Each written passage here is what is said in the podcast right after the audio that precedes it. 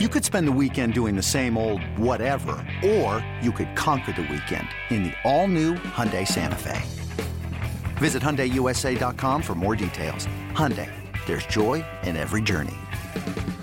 This episode is brought to you by Progressive Insurance. Whether you love true crime or comedy, celebrity interviews or news, you call the shots on what's in your podcast queue. And guess what? Now you can call them on your auto insurance too with the Name Your Price tool from Progressive. It works just the way it sounds. You tell Progressive how much you want to pay for car insurance, and they'll show you coverage options that fit your budget. Get your quote today at progressive.com to join the over 28 million drivers who trust Progressive. Progressive Casualty Insurance Company and Affiliates. Price and coverage match limited by state law. Necessary Roughness, brought to you by Southfield Chrysler Dodge Jeep Ram.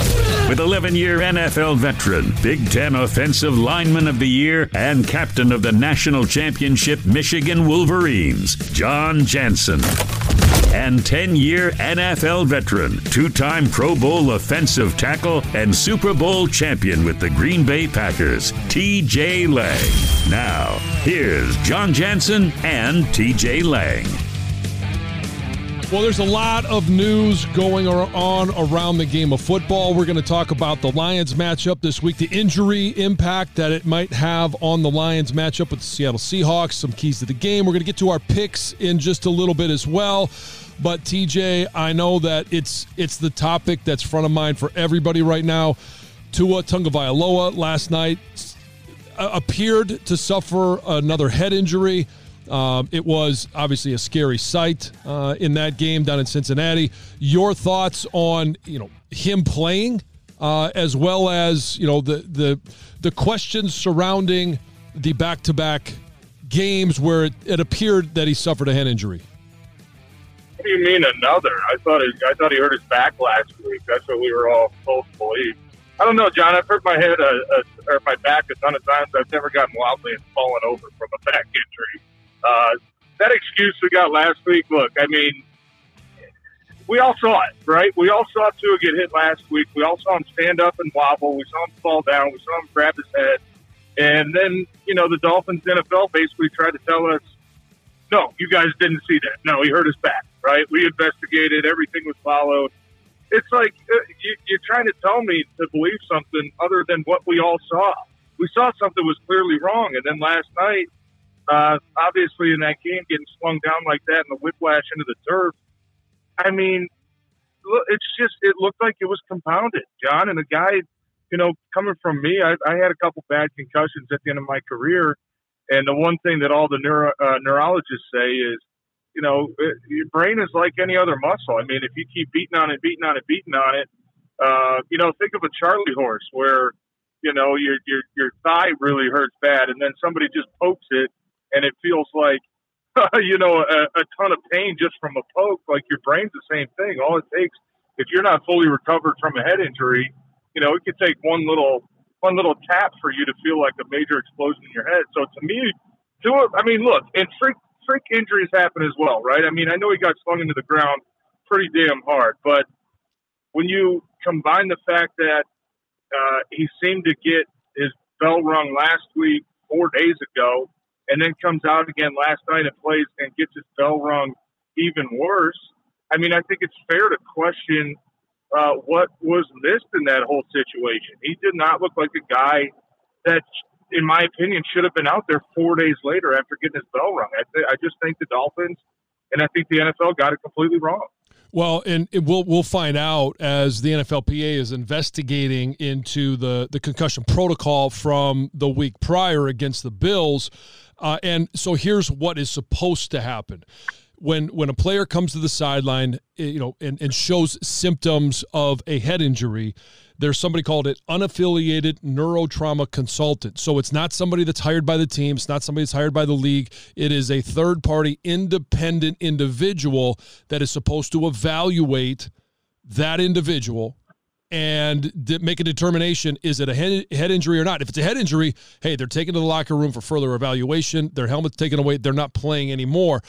And so, as the NFL investigates, NFLPA investigates, it's going to be very interesting to see what they come back with in regards to did Miami follow protocol?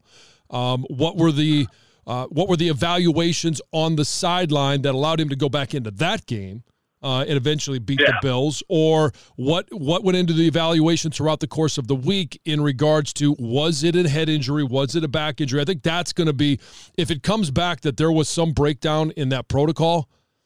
I think there's there, there's going to absolutely be hell to pay.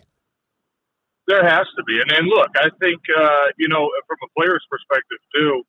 Um, you know, I see I see players all the time try to get out of uh, you know, concussion protocol, right? Because a lot of guys, I've had concussions where, you know, the next day I feel completely fine. I've also had concussions where it's taken me a couple weeks before I feel fine. And I think for, as a player, you know now if you if you go into concussion protocol, I mean that's a minimum of you know five to six days worth of evaluation. So you know, hey, if I go into protocol on a Sunday, my chances of playing Thursday are pretty much gone, and my chances of playing the following Sunday are very, very slim as well. So I've seen a lot of players that have gotten their bell rung and said, and kind of talked their way out of it, you know, said, no, no, no, I'm fine. Oh, just my neck hurts, oh, blah, blah, blah.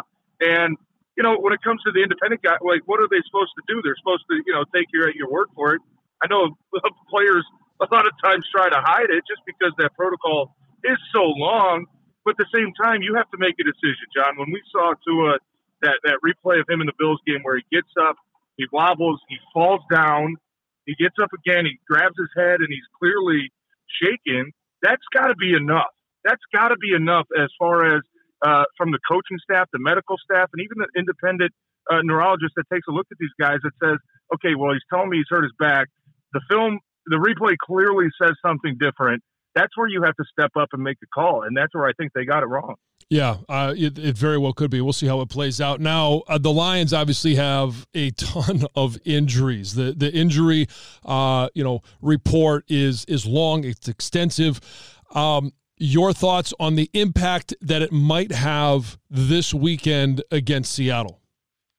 Well, I know we always talk about next man up. This kind of seems like next squad up, right? Yeah. Next man up. I mean, there's no next man. I mean, there were, you know, going back to uh, Wednesday um, you know what? There were ten different guys on the injury report, and I think eight of them were on offense and starters.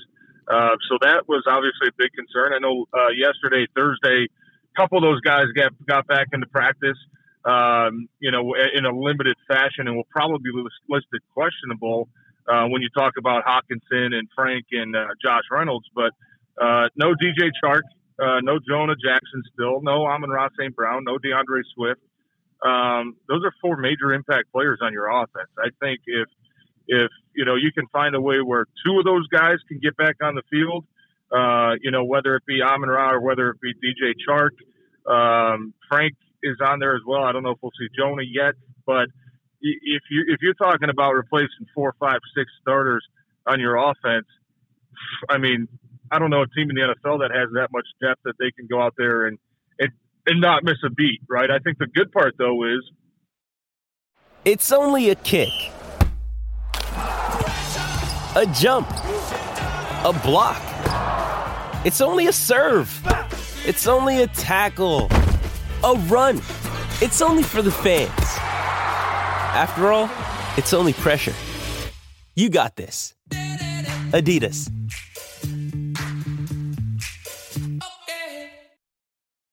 Ready? Showtime. On May 3rd, summer starts with The Fall Guy. Let's do it later. Let's drink a spicy margarita. Make some bad decisions. Yes. Audiences are falling in love with the most entertaining film of the year. Fall Guy. Fall Guy. Fall Guy. That's what the poster said. See Ryan Gosling and Emily Blunt in the movie critics say exists to make you happy. Trying to make it out? Nope. Because I don't either. It's not what I'm into right now. What are you into? Talking. Yeah. the Fall Guy. Only in theaters May 3rd. Rated PG-13. Get ready for the greatest roast of all time. The Roast of Tom Brady. A Netflix live event happening May 5th. Hosted by Kevin Hart, the seven time world champion gets his cleats held to the fire by famous friends and frenemies on an unforgettable night where everything is fair game. Tune in on May 5th at 5 p.m. Pacific time for the Roast of Tom Brady, live only on Netflix.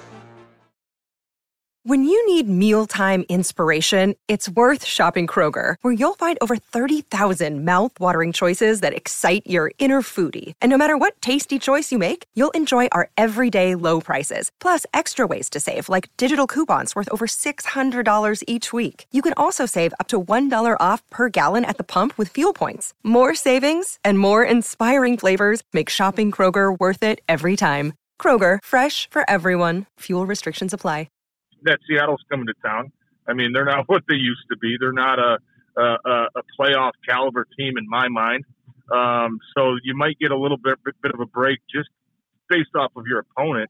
Uh, but with that being said, I mean, it, it is a concern, and I know the injury report won't come out until later this afternoon uh, on Friday, and we'll see who's questionable, who's probable, who's doubtful, and uh, but the injury report, I mean, that's that's concerning, especially when you talk about you know, this early in the season. I mean, we know that uh, every team goes through injuries at some point, and everybody's going to lose a, a, player or two along the way. We already lost Tracy Walker for the year last week.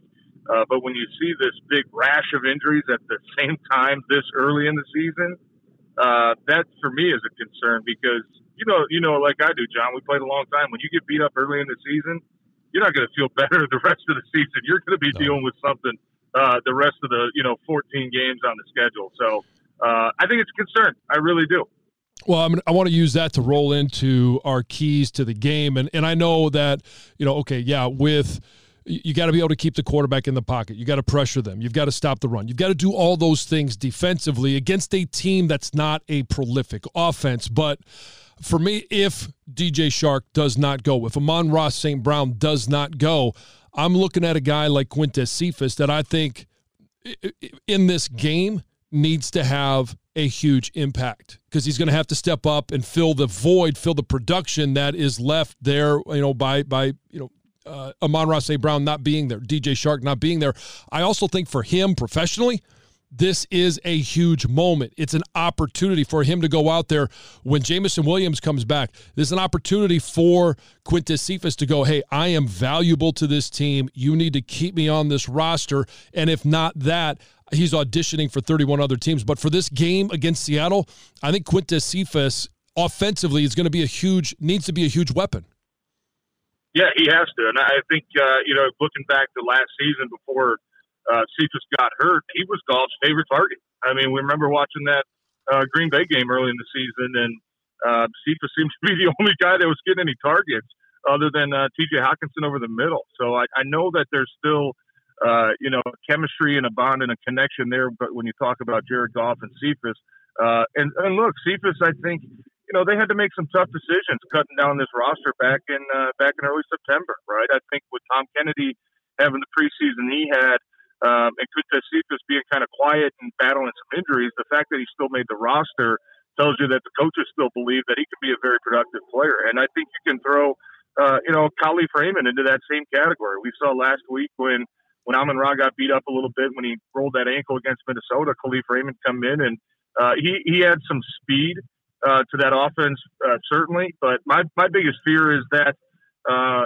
you know we're going to see this offense dumbed down a little bit, like we saw a lot last year, where it's just going to be, you know, hey, we're going to try to run the ball heavy. I don't think there's going to be a ton of shots downfield if these guys don't play, um, and it's kind of kind of be one of those ugly type football games, just black and blue. And hey, we'll go out there and hopefully.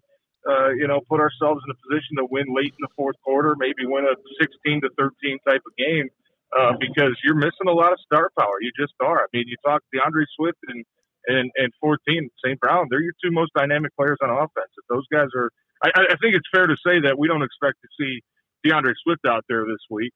Um, but you know, you throw 14 on top of that. That's just a lot of production that you have to replace. And you know, you talked about DJ Chark possibly missing time too. I mean, I know he hasn't had a ton of uh, statistical production, but he's a big part of that offense, just stretching the field and, and, and making safeties play a little deeper. That opens up the run game. So uh, we'll see. But you're right. I mean, anytime there's injuries, there's always a chance for another guy to step up and show what he's about and and uh, you know make a name for himself. And I think Cephus, I think Raymond, are two guys that definitely fall into that category. So we're going to pick two games this week. Um, the first one down in Tampa. We know what's going on down in Florida, uh, and you know, thoughts and prayers are go out to everybody down there in the state of Florida that they're dealing with it. It's going to go up to the Carolinas.